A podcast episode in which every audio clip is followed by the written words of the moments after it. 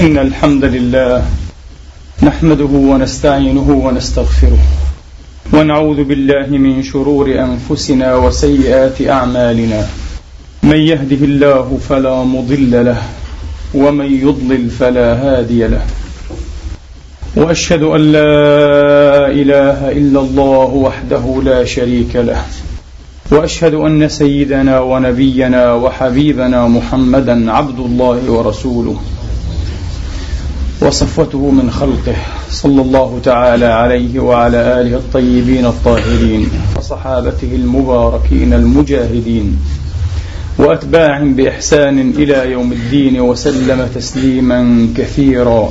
عباد الله أوصيكم ونفسي الخاطئة بتقوى الله العظيم ولزوم طاعته كما أحذركم وأحذر نفسي من عصيانه ومخالفة أمره. لقوله سبحانه وتعالى من عمل صالحا فلنفسه ومن أساء فعليها وما ربك بظلام للعبيد. ثم أما بعد أيها الإخوة المسلمون الأفاضل أيتها الأخوات المسلمات الفاضلات يقول الله سبحانه وتعالى في كتابه العزيز بعد أن أعوذ بالله من الشيطان الرجيم. بسم الله الرحمن الرحيم. يا أيها الذين آمنوا كتب عليكم الصيام كما كتب على الذين من قبلكم. كما كتب على الذين من قبلكم لعلكم تتقون. أياما معدودات. فمن كان منكم مريضا أو على سفر فعدة من أيام أخر وعلى الذين يطيقونه فدية طعام مسكين فمن تطوع خيرا فهو خير له وأن تصوموا خير لكم إن كنتم تعلمون. شهر رمضان الذي أنزل فيه القرآن هدى للناس وبينات من الهدى والفرقان. فمن شهد منكم الشهر فليصم ومن كان مريضا أو على سفر فعدة من أيام أخر. يريد الله بكم اليسر ولا يريد بكم العسر ولتكملوا العدة ولتكبروا الله على ما هداكم ولعلكم تشكرون. واذا سالك عبادي عني فاني قريب أجيب دعوه الداع اذا دعان. أجيب دعوه الداع اذا دعان فليستجيبوا لي وليؤمنوا بي. فليستجيبوا لي وليؤمنوا بي لعلهم يرشدون. صدق الله العظيم. وبلغ رسوله الكريم. ونحن على ذلك من الشاهدين. اللهم اجعلنا من شهداء الحق القائمين بالقسط. آمين. اللهم آمين. أيها الإخوة الأحباب أيتها الأخوات الكريمات روى الإمام ابن خزيمة في صحيحه والإمام البيهقي من طريقه والإمام أبو الشيخ ابن حبان في كتاب الثواب عن سلمان الفارسي رضي الله عنه وأرضاه قال خطبنا رسول الله صلى الله عليه وآله وأصحابه وسلم آخر يوم من شعبان قال أيها الناس قد أظلكم شهر عظيم مبارك شهر فيه ليلة خير من ألف شهر. شهر جعل الله صيامه فريضة وقيام ليله تطوعا. من تقرب فيه بخصلة من الخير كان كمن أدى فريضة فيما سواه. ومن أدى فريضة فيه كان كمن أدى سبعين فريضة فيما سواه. وهو شهر الصبر والصبر ثوابه الجنة. وشهر المواساة وشهر يزاد في رزق المؤمن فيه. من فطر فيه صائما كان مغفرة لذنوبه وعتق رقبته من النار. قالوا يا رسول الله ليس كلنا يجد ما يفطر الصائم. قال يعطي الله هذا الثواب من فطر صائما على تمرة أو على شربة ماء. أو على مذقة لبن وهو شهر أوله رحمة وأوسطه مغفرة وآخره عتق من النار. من خفف فيه عن مملوكه كان مغفرة له وعتقا لرقبته من النار. كان مغفرة له وعتقا لرقبته من النار. واستكثروا فيه من أربع خصال. خصلتين ترضون بهما ربكم وخصلتين لا غناء بكم عنهما. فأما الخصلتان اللتان ترضون بهما ربكم فشهادة أن لا إله إلا الله وتستغفرونه وأما الخصلتان اللتان لا غناء بكم عنهما فتسألون الله الجنة وتعوذون به من النار. ومن سقى صائما سقاه الله من حوضي شربة لا يظمأ حتى يدخل الجنة.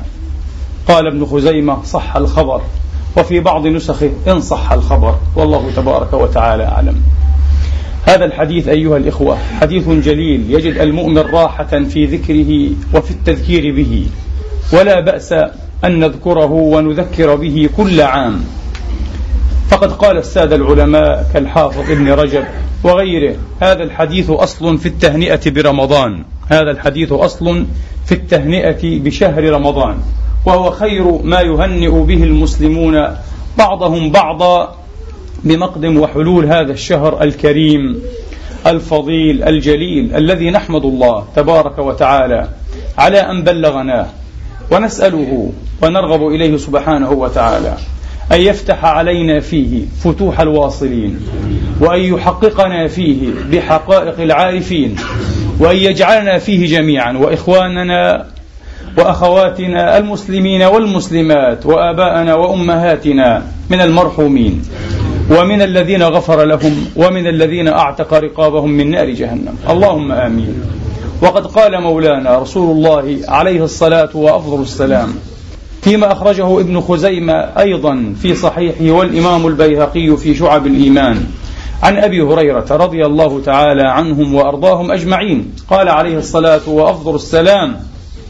أيها الناس قد أظلكم شهركم هذا بمحلوف رسول الله يعني الله سبحانه وتعالى الذي يحلف به بمحلوف رسول الله صلى الله عليه وآله وأصحابه وسلم. ما مر بالمؤمنين شهر خير لهم منه وما مر بالمنافقين شهر شر لهم يعني عليهم تجوزا. شهر شر لهم من. وذلك أن المؤمن بمحلوف رسول الله إن الله سبحانه وتعالى لا يكتب أجره ونوافله قبل أن يدخله. ويكتب إصره وشقاءه والعياذ بالله تبارك وتعالى قبل أن يدخله. وذلك أن المؤمن يعد فيه القوت من النفقة للعبادة. ويعد فيه المنافق والعياذ بالله تبارك وتعالى اتباع غفلات المؤمنين واتباع عوراتهم فغنم يغنمه المؤمن. نسأل الله أن نكون من الغانمين وأن يوفر حظنا وأن يعظم قسمنا. وأن يجعلنا من الضاربين بخير سهم في غنيمة رمضان. ونسأله ونرغب إليه سبحانه وتعالى أن يجعلنا من الذين يحافظون على الأوقات ومن الذين يغانمون الطاعات. اللهم آمين. هكذا أيها الإخوة الأفاضل والأخوات الكريمات وذاكر الله في هذا الشهر العظيم مغفور له. وسائر الله سبحانه وتعالى في هذا الشهر الكريم لا يخيب. قال عمر رضي الله تعالى عنه وأرضاه قال صلى الله عليه وآله وأصحابه وسلم ذاكر الله في رمضان مغفور له وسائل الله فيه لا يخيب أخرجه الإمام الطبراني في معجمه الأوسط. ولذلك حري بالمؤمن أيها الإخوة أن يحدث أوبة وأن يستحدث توبة في هذا الشهر الكريم وقبيح جدا. أن يأتي هذا الشهر وأن يولي ويتصرم ولم يغفر للواحد منا والعياذ بالله. الشقي من شقي في هذا الشهر والسعيد من سعد فيه. يقول عليه الصلاة وأفضل السلام فأروا الله عباد الله من أنفسكم خيرا فإن المحروم من حرم في هذا الشهر. المحروم والعياذ بالله أيها الإخوة من حرم في هذا الشهر. لأن كل الدواعي للوصول والقبول والتوبة والإنابة والخشية والرجاء أيها الإخوة متضافرة متواجدة مهيئة في هذا الشهر الكريم. لذلك لا يحرم فيه والعياذ بالله إلا محروم وفيه ليلة القدر. لا يحرم خيرها إلا محروم والعياذ بالله كما قال عليه الصلاة والسلام. روى البخاري ومسلم وغيرهما عن أبي هريرة رضوان الله على الجميع أنه عليه الصلاة وأفضل السلام قال من قام ليلة القدر إيمانا واحتسابا أي طلبا للأجر من الله وحده. ويحتسب أجره ويكتفيه من عند الله فقط. لا يريد شيئا آخر من الناس. من قام رمضان إيمانا واحتسابا غفر الله له ما تقدم من ذنبه. والظاهر أيها الإخوة ما تقدم من ذنبه كله إلا الكبائر. لما في الأحاديث الأخرى الصحيحة. رمضان آه إلى رمضان مكفر أيها الإخوة. لما بينهما. ما اجتنبت الكبائر في صحيح مسلم وفي غيره. الكبائر لا تغفر أيها الإخوة ولا يعفى على آثارها إلا بالتوبة النصوح إلا بالتوبة الصادقة. فرمضان لا يكفرها لكن الحج يكفرها إن شاء الله تبارك وتعالى. وإن كان الحج لا يكفر التبعات أي حقوق العباد. على كل. وقال عليه الصلاة والسلام في تتمة الحديث ومن صام رمضان. إذا من قام رمضان غفر له ما تقدم. ومن صام إذا حتى الذي يصوم وصيامه مقبول لم يتيسر له لسبب أو آخر أن يقوم رمضان. يعطيه الله تبارك وتعالى هذا الأجر. وهو مغفرة ما تقدم من ذنبه. اللهم إنا نسألك ذلك. بفضلك ومنك وكرمك. يا كريم يا منان. يا رحمن يا رحيم. ومن صام رمضان إيمانا واحتسابا غفر الله له ما تقدم من ذنبه. إذا الصيام وحده مكفر أيها الإخوة. القيام وحده مكفر إن شاء الله تبارك وتعالى. هكذا. وفي الصحيحين أيضا. من رواية أبي هريرة رضي الله عنهم وأرضاهم أجمعين. قال عليه الصلاة والسلام نعم إذا أقبل رمضان فتحت أبواب الجنة وغلقت أبواب النيران وصفدت الشياطين فمعظم الشر الذي ينبعث من الإنسان هو من نفسه والعياذ بالله من النفس الأمارة بالسوء لأن الشياطين مصفدة مسلسلة وقيل مردتها وقيل غير ذلك. المهم لكن هي لا تصل إلى المؤمن في رمضان ما تصل إليه في غير رمضان. لا تصل ليس لها سلطان على المؤمن في رمضان كسلطانها عليه في غير رمضان. هذا الحد الأدنى من معنى الأحاديث والآثار متفق عليه. متفق عليه إن شاء الله تبارك وتعالى. وأن اختلف في معنى تصفيدها وسلسلتها على أقاويل كثيرة لا نطول بذكرها. لكن معظم الشر أيها الإخوة كما سمعتم يكون من نفس الإنسان النفس الأمارة بالسوء النفس التي تسعى في مساخط الله تبارك وتعالى ليس في محابه وليس في مراضيه من عادة الوعاظ والمتكلمين أيها الإخوة والأخوات أن يذكروا بحكم الصيام وبأسرار هذا الشهر الفضيل وإنها لحكم كثيرة وفوائد وعوائد شريفة وجزيلة ولكن أحببت أن أكتفي وأن أجتزئ في هذا المقام إن شاء الله تبارك وتعالى بحكمة واحدة. لعل الله تبارك وتعالى ينفعني وإياكم بها وبالتذكير بها وبتضاعيف معانيها. إنها أيها الإخوة حكمة وسر. فطام النفس عن الهوى. فطام النفس عن المشتهيات عن ملاذها. هذه الحكمة أيها الإخوة لعلها تكون أرقى. وأعظم وأجل حكمة من حكم الصيام. ما يذكر للصيام من حكم وإنها لكثيرة أيها الإخوة كما سمعتم وجليلة. حكم تتحقق في بعض دون بعض. يذكرون مثلا حكمة أن يتذكر الإنسان ألم الجائعين وعوز المعوزين. طيب ما الحكمة إذا في حق المعوز نفسه والفقير؟ الذي يعيش حياته ظمآنا عطشا جوعان هذه لا تنطبق عليه تنطبق على الأغنياء فقط على الواجدين وليس على المعوزين المعدمين. لكن الحكمة التي تنطبق على الجميع دون استثناء تربية النفس فطام النفس. المال قد يوجد مع بعض ولا يوجد مع بعض. العلم قد يوجد مع بعض ولا يوجد عند بعض. القوة السلطان الهيل الهيلمان كل الأشياء توجد في ناس ولا توجد في آخرين. لكن كل نفس تحمل هواها معها. كل واحد منا له هواه له مشتهياته له وساوسه له رغائبه له محابه له ملاذه. الصيام أيها الإخوة حكمته الأكبر سره الأول أن يعلمنا كيف نفطم هذه النفوس عن أهوائها. وفي الحديث الذي صححه النووي وخالفه كثيرون غيره لا يؤمن أحدكم حتى يكونوا هواه تبعا لما جئت به. والمعنى لا يؤمن أحدكم إيمانا كاملا. ولا ينفي أصل الإيمان إنما ينفي كمال الإيمان.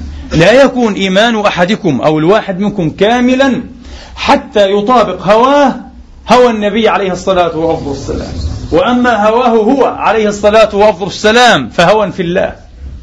إنه يهوى ما يهواه الله تبارك وتعالى. ويحب ما يحبه الله. ومن أحب أيها الإخوة ما أحبه الله أحب الله ما أحبه.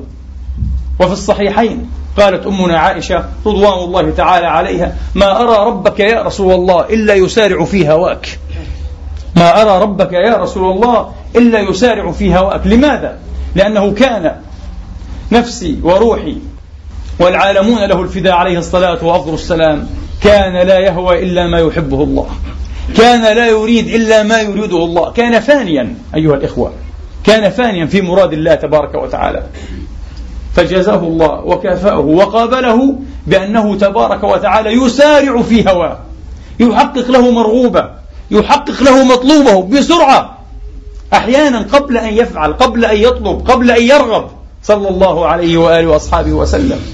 وقد قال صهيب الرومي رضوان الله تعالى عليه ما أكرم ربنا لو أطعناه ما عصانا. لو أطعنا الله ما عصانا. هو يطيعك أيضا. تريد أن تكون دعوتك مستجابة؟ تريد أن تقتلع الجبال بدعائك؟ تريد أن تذل الرجال من الطواغيت والجبارين بدعائك؟ كن مع الله ولا تبالي. كن معه وحده. راقبه في الخلاء والملاء. اجعله أعظم من تخافه. أجل من تخشاه. خف منه تبارك وتعالى. على قدر قدرته عليك. أليس كذلك؟ أرى وترون معي مشهدا عجبا أيها الإخوة. لو كان لنا فكرة. لأن من كان له فكرة كان له في كل شيء عبرة. وقل من عباد الله من تكون له فكرة. للأسف. لأن الناس قلوبها أيها الإخوة جوالة في الأباطيل وجوالة ترتع في مراتع الشهوات. فمثل هؤلاء بعيدون بعيدون بعيدون من الفكر أيها الإخوة بعيدون من الحكمة بعيدون من النفحات الإلهية. أرى وترون معي أيها الإخوة والأخوات الأفاضل والفضليات. الكبير من الناس الذي قد يشمخ على بعض عباد الله. نراه صغيرا متطامنا ذليلا مستخفيا يغير هيئته يغير طريقته في الكلام يغير حتى من حركاته وتعاطيه الأمور. إذا جلس في محضر من هو أعظم منه. أليس كذلك؟ جربوا. ترون العجب. ترون بعض المتكبرين أو بعض المأخوذين بأنفسهم لا عن أنفسهم.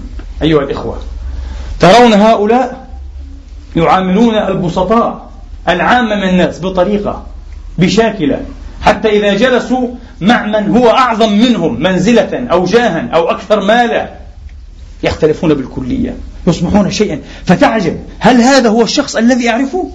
ما الذي دهاه؟ لأنه لا يعرف الذل إلا لله وحده لا يعرف ذلك هو يعرف الذل لكل من علاه لكن لو كان يعرف أن الله فوق الجميع طرة فوق الجميع قاطبة لعامل الناس بمقياس إلهي. إن أكرمكم عند الله أتقاكم. لربما أجل بعض الضعفة بعض المساكين بعض المهانين وربما لم يعبأ ولم يبالي بالمستكبرين والأغنياء والواصلين بالة. لم يبالهم بالة.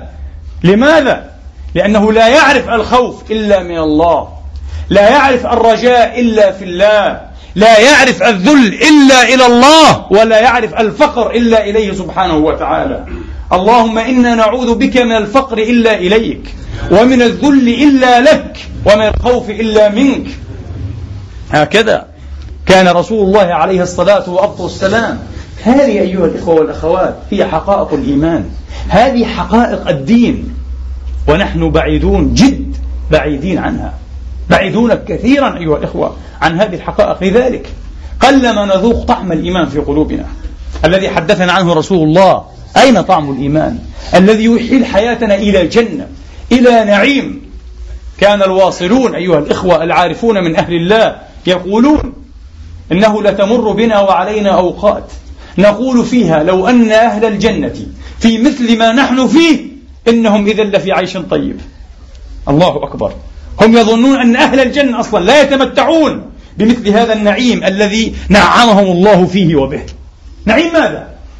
ليس نعيم اللباس والأكل والشراب والهيئة أيها الإخوة والسمعة والصيت الحسن بين الناس. كل هذا لا يسوي شيئا. كل هذا طيش. كل هذا غفلة. كل هذا طفولية. طفولية في التفكير. طفولية في الإدراك أيها الإخوة والمسلك. أبدا. إنه نعيم الكون مع الله. نعيم العيش مع الله تبارك وتعالى. نعيم الأنس بالله. نعيم التقوي بالله أيها الإخوة. نعيم الشعور أن بينك وبين ربك علاقة حسنة. صلة حقيقية تستوحش من الناس وتأنس به. تفر من الناس وتأوي إليه سبحانه وتعالى. تحب الليل من أجل هذا المعنى. أنت تحب الليل لا من أجل النساء ولا من أجل أن تنام ليلا بطولة. أبدا. تحب الليل لتأوي إلى ركن الله تبارك وتعالى. تلتذ بمناجاته تتملقه بكلامه. نعيم والله ما بعده ولا قبله أيها الإخوة ولا فوقه نعيم. كل نعيم هو دونه. كل نعيم هو دون هذا النعيم. إنهم إذا لفي عيش طيب. عمر الله أوقاتي وأوقاتكم بذكره. وطيب عيشنا بمحبته وخشيته. اللهم آمين. هكذا أيها الإخوة. إذا فطام النفس أيها الإخوة. تربية النفس تقتضي أول ما تقتضي. أن نزم هذه النفس نجعل لها زماما هكذا. نقودها ولا تقودنا. يا ويله ذلكم الذي تقوده نفسه. لا تقوده إلا إلى مراتع الهلكة. لا تقوده إلا إلى مر... لا تنازع به إلا إلى شر غاية والعياذ بالله. بعض المساكين الذين تأثروا بالغربيين وأعيذ نفسي وإياكم أن نتأثر بهؤلاء القوم بفلسفاتهم بأنظارهم بطريقتهم في الحياة. كأي من مسلم جاهل جهول جهل مسكين غافل أيها الإخوة. بدأ يتخيل طريقتهم. بدأ يقلدهم. ويقول أعيش وفق بعض مبادئهم. والله لقد سمعتها من بعض الشباب المسلمين الطيبين للأسف. غروا عن أنفسهم وعن دينهم. قال لما لا نعيش وفق هذا المبدأ المبدأ الحداثي؟ أي مبدأ يا رجل؟ قال أن نجرب كل شيء. لا إله إلا الله. أن تجرب كل شيء؟ لعلك تضيع من أول تجربة. هذه النفس أيها الإخوة أكبر خبيث والعياذ بالله. هي أعظم وأسوأ ما عبد من دون الله. النفس هواها. روى الإمام ابن الجوزي في ذم الهوى بإسناده. قال عليه الصلاة والسلام ما عبد في الأرض إله أعظم عند الله. يعني أعظم في الشرك أعظم في الجرم والعياذ بالله. من ماذا؟ من الهوى. هوى النفس. ومن هنا كان أعظم الجهاد أيها الإخوة في منطق محمد عليه الصلاة والسلام في منطق أصحابه في منطق تابعيه في منطق العارفين من أمته في منطق الواصلين في منطق أهل الله ليس في منطق أصحاب الشهوات ليس في منطق الذين يقضون ليلهم ونهارهم عند أفخاذ النساء وعند مناتن النساء. حياتهم أيها الإخوة تختصر في دورة والعياذ بالله مكرورة سخيفة منتنة بين مال الطعام وبالوعة الطعام والعياذ بالله. أشبه بالبهائم والذين كفروا يأكلون ويتمتعون كما تأكل الأنعام والنار مثوى لهم. إن هذا الإسلام الحنيف لم يحرم علينا ملاذ الطعام والشراب أيها الإخوة. إنما جعل هذه الأشياء بحدود ووفق موازين إلهية لأنه هو الذي خلقك وهو الذي يعلم ما يصلحك. أن تكون مسلما تدعي أنك من أتباع محمد صلوات ربي وتسليماته عليه وتعيش وفق مبادئ هؤلاء وتتأثر بها فأنت غافل أنت جاهل أنت ضائع أنت تائه أنت لا تدري شيئا. ضيعت نفسك يا مسكين. أبدا. هؤلاء في تعاسة ما بعدها تعاسة. مقطوعون عن الله تبارك وتعالى. أبدا. إنما نعيش وفق منطق والذين جاهدوا فينا. لنهدينهم سبلنا. وإن الله لمع المحسنين. قال ابن المبارك والذين جاهدوا فينا قال هو أعظم الجهاد جهاد النفس. ابن المبارك قال هذا الجهاد هو جهاد النفس. وهو القائل رضي الله عنه وأرضاه عبد الله بن سيد المحدثين في عصره وكان من العارفين بالله تبارك وتعالى. هو القائل كان الصالحون قبلنا تواتيهم نفوسهم على الخير مواتاة لأنهم أدبوها أيها الإخوة لأنهم ربوها فكانت تساعدهم. إذا طلب أحدهم من نفسه قيام الليل تقوم. الصدقة تتصدق. البعد عن المعاصي تبتعد مباشرة. تواتيهم لأنهم أدبوها روضوها جاهدوها سنين طويلة. لم يلقوا حبلها على غاربها ثم أرادوا أن يكونوا من الصالحين. هذه دعوة عريضة دعوة الكذابين دعوة البطالين. قال ابن المبارك رضوان الله تعالى عليه ونفوسنا لا تواتينا إلا على كره فينبغي علينا أن نستكرهها. بالقوة. لا تريد النفس بالقوة. سأحملها على طاعة الله بالقوة. لأنه أيها الإخوة ينبغي أن نخاف كما قلت لكم ولنفسي أولا أن نخاف من الله على قدر قدرته علينا. لماذا نخاف؟ من الشرطة من المخابرات من المحكمة أيها الإخوة. ممن هم أقوى منا. من هؤلاء؟ لا يملكون لا ضرا ولا نفعا. فلنخف إذا أولا وأخيرا من الله. غدا أيها الإخوة حين يتدلى أحدنا أو يدلى في حفرته بالله عليكم لا يفارقكم هذا المشهد الذي قال فيه رسول الله عليه الصلاة وأفضل السلام وقد جلس يوما على شفير قبر حتى بل ثراه بدموعه الشريف الطهور. ثم قال يا إخواني لمثل هذا فأعدوا. يا إخواني لمثل هذا فأعدوا. وهو القائل ما رأيت منظرا قط إلا والقبر أفظع منه. قبر حفرة ضيقة مظلمة باردة. أيها الإخوة وقد تمتن بجيفتك بنتنك بعد حين قليل من الأيام. كيف تدافع عن نفسك؟ كيف تحاج أيها الأخ؟ كيف تحاج؟ بماذا؟ إذا لم يوجد لك عمل صالح حقيقي مقبول ضعت انتهى كل شيء. اعمل لهذه الساعة. اعمل لهذا المصير. إنه آتيك آتيك لا محالة. المشكلة من الغرور. كما قال عليه الصلاة والسلام يشيب ابن آدم وتشيب معه خصلتان. الحرص وطول الأمل. أمل طويل. ابن الأربعين عنده أمل.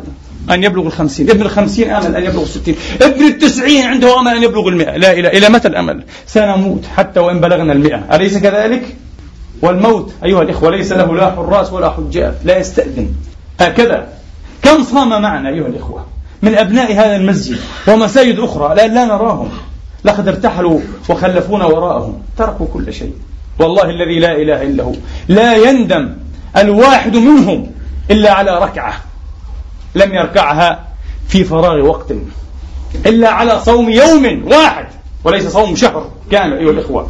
ضيعه بالمعصية بالغيبة بالنميمة بالنظر إلى ما حرم الله بقول الزور بشهادة الباطل بالكلام الفاء يندم. هذا هو ندمه فقط. ليس على الدنيا ولا على أي شيء من هذه الدنيا.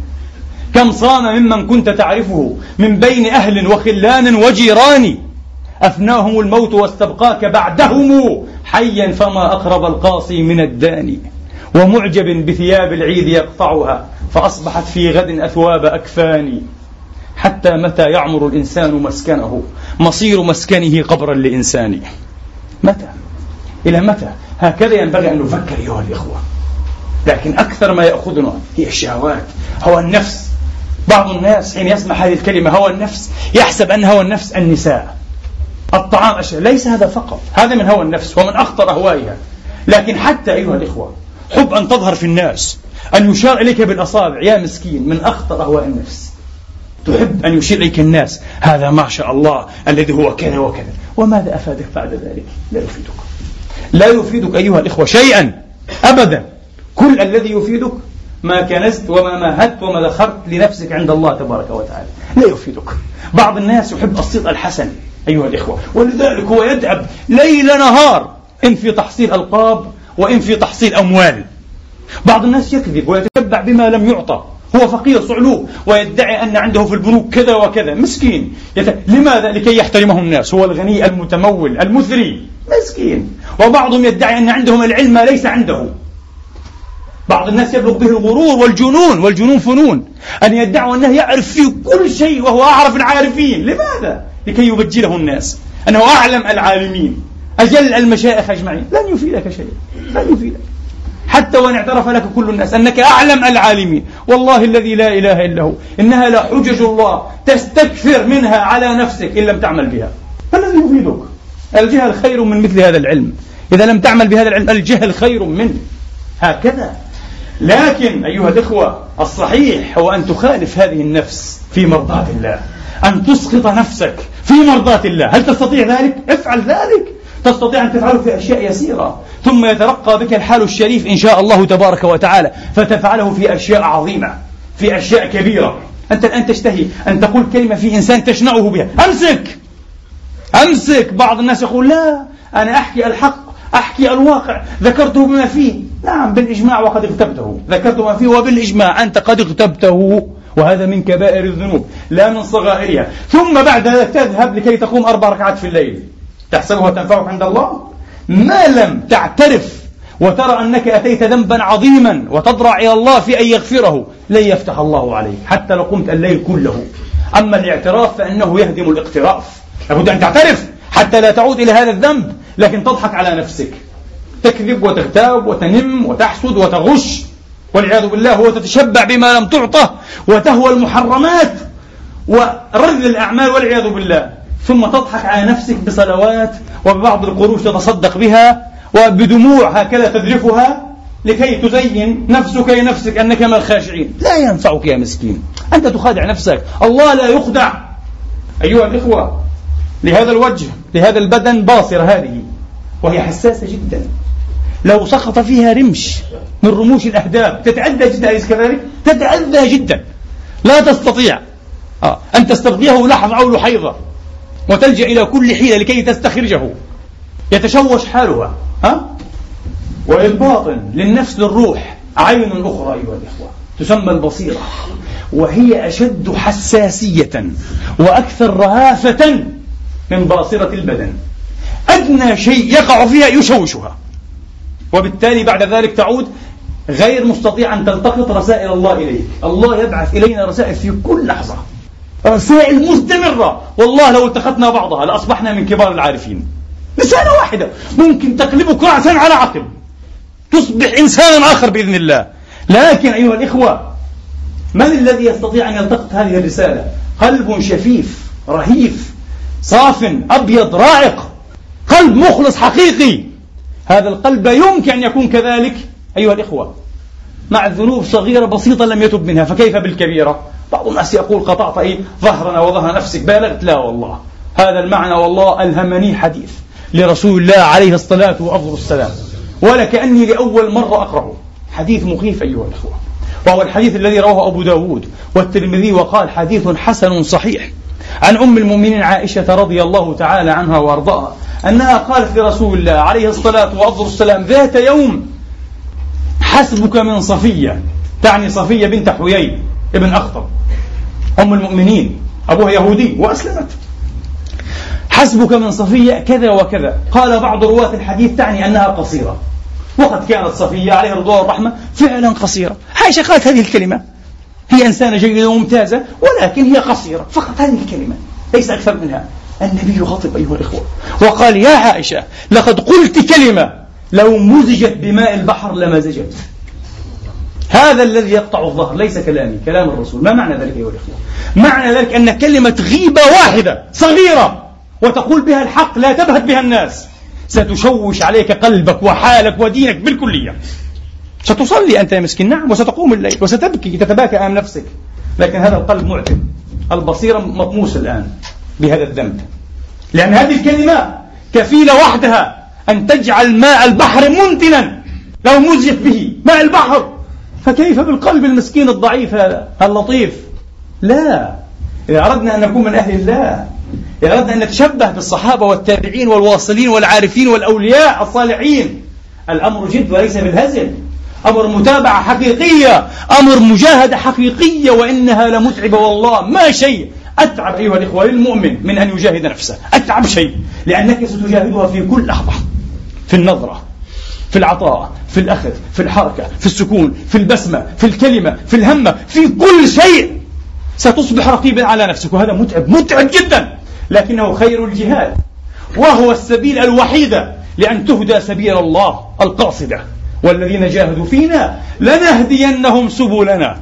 وإن الله لمع المحسنين. انظروا إلى الذي كان لا يثور ولا يغضب إلا لحرمات الله حين تنتهك. صلوات ربه وتسليماته وتبريكاته وتشريفاته عليه إلى يوم الدين وإلى أبد الآبدين. الرسول عليه الصلاة والسلام. فيما رواه أبو داود عن عائشة تقول أصيب بعير أعي بعير لصفية.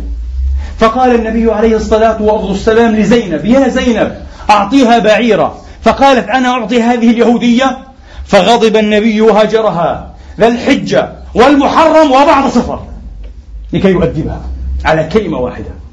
قالت أنا أعطي هذه اليهودية هجرها شهرين وبعد الثالث. هذا هو رسول الله. تريد طريقه؟ اتبعه كن, كن مثله.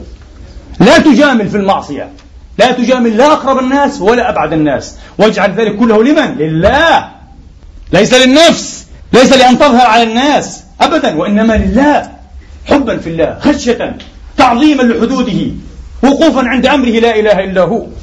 روى ابن الجوزي رحمة الله عليه بإسناده عن الإمام المحدث الشيخ الجليل عبد الرحمن بن مهدي رحمة الله تعالى عليه.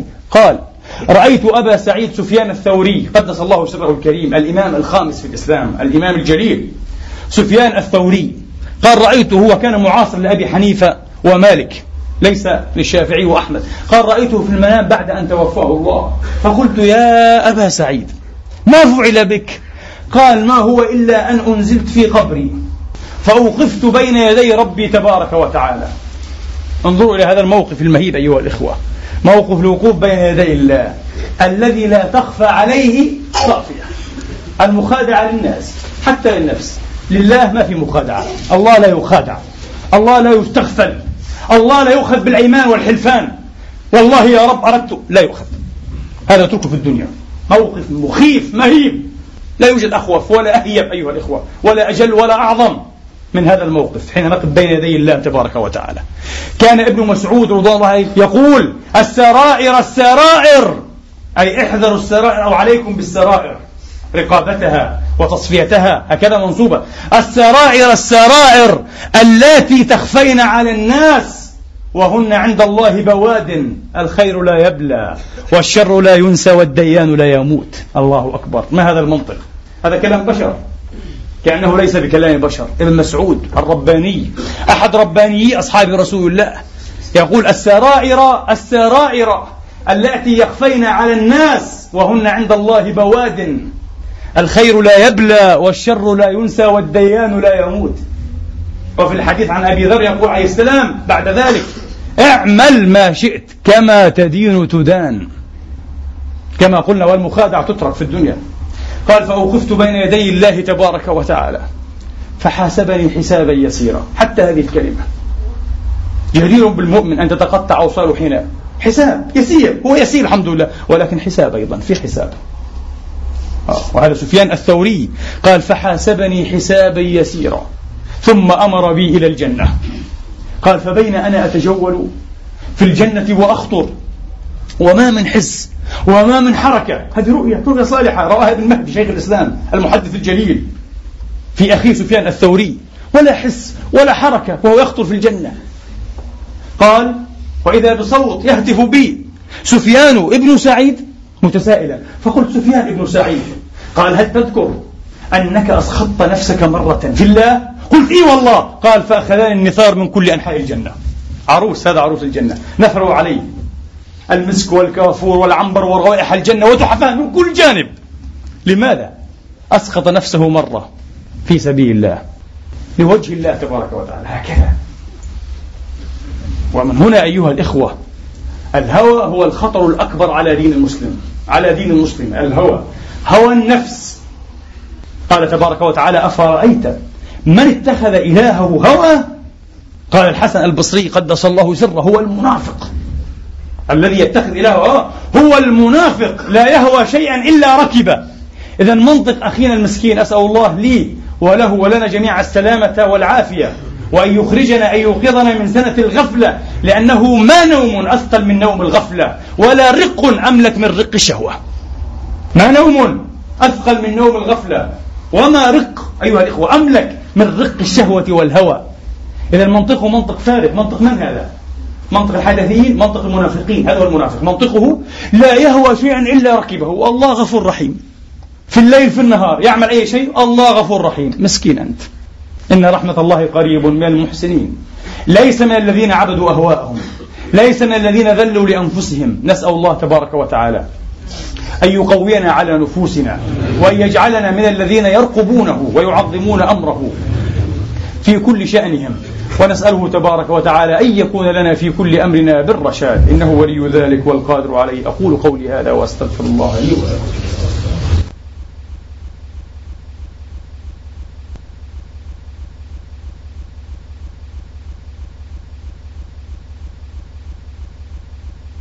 الحمد لله الحمد لله الذي يقبل التوبة عن عباده ويعفو عن السيئات ويعلم ما تفعلون. ويستجيب الذين آمنوا وعملوا الصالحات ويزيدهم من فضله والكافرون لهم عذاب شديد. وأشهد أن لا إله إلا الله وحده لا شريك له وأشهد أن سيدنا محمدا عبده ورسوله. اللهم صل وسلم وبارك عليه وعلى آله وأصحابه وأتباعه. وعلينا وعليكم والمسلمين والمسلمات معهم أجمعين. فضله ومنه ورحمته. اللهم آمين. أيها الإخوة والأخوات الحسن البصري رضوان الله تعالى عليه سيد التابعين هو الذي يقول أيضا المؤمن قوام على نفسه يحاسبها في كل أمرها وإنما خف الحساب غدا على قوم أخذوا هذا الأمر بالجد وبالحساب أي حاسبوا أنفسهم في الدنيا. لم يركبوا أهواءهم هكذا. وإنما ثقل الحساب غدا. على قوم أخذوا هذا الأمر من غير محاسبة. ركبوا أهواءهم وفعلوا من ما اشتهوا وما لذ لهم. وإنما ثقل الحساب غدا. على قوم أخذوا هذا الأمر من غير محاسبة. إن المؤمن لا يفجعه الأمر والشهوة تعجبه. يعني النفس تشتهيها يحب هذا الشيء. تتعرض له. فيقول إليك عني ما أنت وأنا هيهات هيهات قد حيل بيني وبينك. لا صلة اليوم إليك. لماذا؟ لأن الله حرمها. انتهى. مستحيل. هو طلق هذه الأشياء. يشتهيها لكن يستحيل أن يقع فيها إن شاء الله تبارك وتعالى. ويوشك بكرم الله إن شاء الله وتوفيقه وإسعاده وترقيته له بعد حين إن شاء الله قريب أو بعيد. أن لا يشتهيها أن يبغضها أن يشمئز منها أن يتقزز منها بقدرة الله. والذين جاهدوا فينا لنهدينهم سبلنا. إذا جاهدت نفسك ليس مرة ومرتين سنين أشهر سنين تجاهد نفسك بإذن الله تبارك وتعالى. تصبح كالمعصوم تصبح كالمحفوظ تصبح كالنبي وما أنت بنبي. لأنه لا نبي بعد محمد عليه الصلاة وأفضل تصبح من الكمل. وقد كمل ويكمل الرجال كثيرون إن شاء الله تعالى. الكامل من الرجال كثيرون. لماذا لا نطمع ونغار أن نكون من الكاملين؟ لكن تحتاج إلى مجاهدة تحتاج إلى مجاهدة. يقول الحسن البصري أيضا رضي الله تعالى عنه وأرضاه. يقول إن المؤمنين قوم أوثقهم القرآن قيدهم. لا يفعلون إلا ما أراد الله وإلا ما رغب الله ورغب فيه. إن المؤمنين قوم أوثقهم القرآن.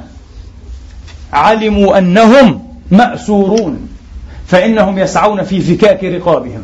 نحن أسراء أيها الإخوة أسراء الدنيا أسراء النفس الأمارة. أسراء الشيطان أسراء الابتلاء والامتحان ولابد أن نسعى في فكاك رقابنا أيها الإخوة. الحياة كلها ابتلاء كلها امتحان كل شيء فيه ابتلاء كل شيء فيه امتحان. هكذا فيسعون في فكاك رقابهم. علم المؤمن أنه مأخوذ عليه في سمعه في بصره في لسانه في سائر جوارحه. يقول الحسن أيضا رضوان الله تعالى عليه أيها الناس حادثوا هذه القلوب. وكيف تكون محادثة القلوب بالمواعظ بالحكم الإلهية بالكلم الرباني بالكلام الذي له حقيقة أيها الإخوة له لب له معنى له مغزى ليس بالكلام التافه ليس بالكلام الفارغ ليس بتسويلات النفس ووساوس الشياطين من الإنس والجن. حادثوا هذه القلوب فإنها سريعة الدثور. تعرفون كيف تكون سريعة الدثور؟ الآن نجلس هنا متأثرون جدا. وكل إنسان عنده عزمة أيها الإخوة. عنده عزمة عنده همة إن شاء الله. سأتوب عن كذا وأفعل كذا وكذا. يخرج إلى الشارع يرى بعض الأشياء ساعة ساعتين يتكلم مع بعض الناس يستجرونه يستزلونه ينسى كل شيء. ويغرب يستغرب. كيف كان إيه؟ قبل ساعة وكيف صار الآن؟ لأن هكذا القلوب سريعة الدثور لذلك قلت لكم ما أصعب من مجاهدة النفس. أصعب شيء. تحتاج إلى متابعة دائمة. وقع في قلبي أن هذه النفس أيها الإخوة والأخوات والله. ما لم تخطم وتزم حقيقة وتقاد أيها الإخوة بجد كامل. تعرفون ما مثلها؟ مثل سيارة موديل حديث أحدث موديل قوية جدا. قوية جدا. وهذه السيارة تنهب الأرض في طريق أيها الإخوة باتجاهين. طريق سريعة لكن بغير كوابح. النفس من غير مراقبة من غير قيادة حقيقية. كسيارة قوية تنهب الأرض لكن من غير كوابح. من غير ستوب يعني. ما المصير؟ ما النهاية؟ حادث مروع. موت. وهكذا الإنسان فينا. إذا عاش في هذه الدنيا بغير رقابة حقيقية يومية ساعتية لحظية على نفسه. مصيره أن يهلك. يقع في مطب لا يخرج منه والعياذ بالله. يرتكب ذنبا يدمر حياته. آه، الدنيوية والأخروية والعياذ بالله. فلا بد من الرقابة الدائمة. لابد من المتابعة المحاسبة الدائمة. لحظية أيها الإخوة. هكذا هي النفس. هكذا هي النفس. فنسأل الله تبارك وتعالى أن يعيننا على أنفسنا. وأن يجعل هوانا فيما يهواه ويحبه سبحانه وتعالى. اللهم إنا نسألك الهدى والتقى والعفاف والغنى. اللهم أصلحنا وأصلح بنا. اللهم اجعلنا مفاتيح للخير مغاليق للشر. اهدنا واهد بنا يا رب العالمين. اللهم ارحم ضعفنا واجبر كسرنا وتول أمرنا. بلغنا مما يرضيك آمالنا. واختم بالباقيات الصالحات وبالسعادات آجالنا. اللهم اجعل خير أعمالنا خواتيمها وخير أعمالنا أواخرها. وخير أيامنا يوم نلقاك يا رب العالمين. ربنا أوزعنا أن نشكر نعمتك التي أنعمت علينا وعلى والدينا وأن نعمل صالحا ترضاه وأصلح لنا في ذرياتنا. إنا تبنا إليك وإنا من المسلمين. اللهم إنا نعوذ بك من الفقر إلا إليك ومن الذل إلا لك ومن الخوف إلا منك. ونعوذ بك أن نقول زورا أو أن نغشى فجورا. اللهم إنا نعوذ بك من شماتة الأعداء ومن عضال الداء ومن خيبة الرجاء. نعوذ بك من فجاءة نقمتك وتحول عافيتك. وزوال نعمتك وجميع سخطك يا رب العالمين. اللهم اجعل خشيتك أخوف الأشياء عندنا واجعل محبتك أحب الأشياء إلى قلوبنا واقطع عنا حاجات الدنيا بالشوق إلى لقائك. وإذا أقررت أعين أهل الدنيا من دنياهم فأقر عيوننا من عبادتك. إلهنا ومولانا رب العالمين. اللهم إنا نسألك ونبتهل إليك ونرغب ونضرع أن تنصر الإسلام وأن تعز المسلمين. اللهم أعلي بفضلك كلمتي الحق والدين. اللهم انصر إخواننا عبادك المؤمنين المجاهدين في كل مكان في فلسطين وفي العراق وفي كل مكان يا رب العالمين. اللهم انصرهم على من عاداهم اللهم أيدهم وأيد بهم اللهم أنزل عليهم روحا من عندك اللهم أمدهم بملأ من جندك اللهم أدر دائرة السوء على عدوهم وعدوك فإنهم لا يعجزونك. اللهم من رتب للمسلمين الشدائد ونصب لهم الفخاخ والمصائب. اللهم فاهتك سترة وافتح قبره واجعله العالمين عبرة. اللهم اجعلهم شماتة للشامتين وعظة للمتعظين وعبرة للمعتبرين يا رب العالمين. اللهم لك الحمد حمدا كثيرا طيبا مباركا فيه على أن بلغتنا رمضان. نسألك ونرغب إليك يا مولانا يا إلهنا يا خالقنا ورازقنا أن تعيننا على صيام هذا الشهر الكريم وعلى قيامه. وعلى ذكرك والتوبة إليك. توبة نصوحة تغفر بها ما قد سلف من ذنوبنا يا رب العالمين. اللهم اجعلنا فيه من المرحومين ومن المغفور لهم. اللهم أعتق فيه رقابنا من نار جهنم واجعلنا فيه من المقبولين. نحن وجميع إخواننا وأخواتنا المسلمين والمسلمات بفضلك ورحمتك إنك سميع قريب مجيب الدعوات.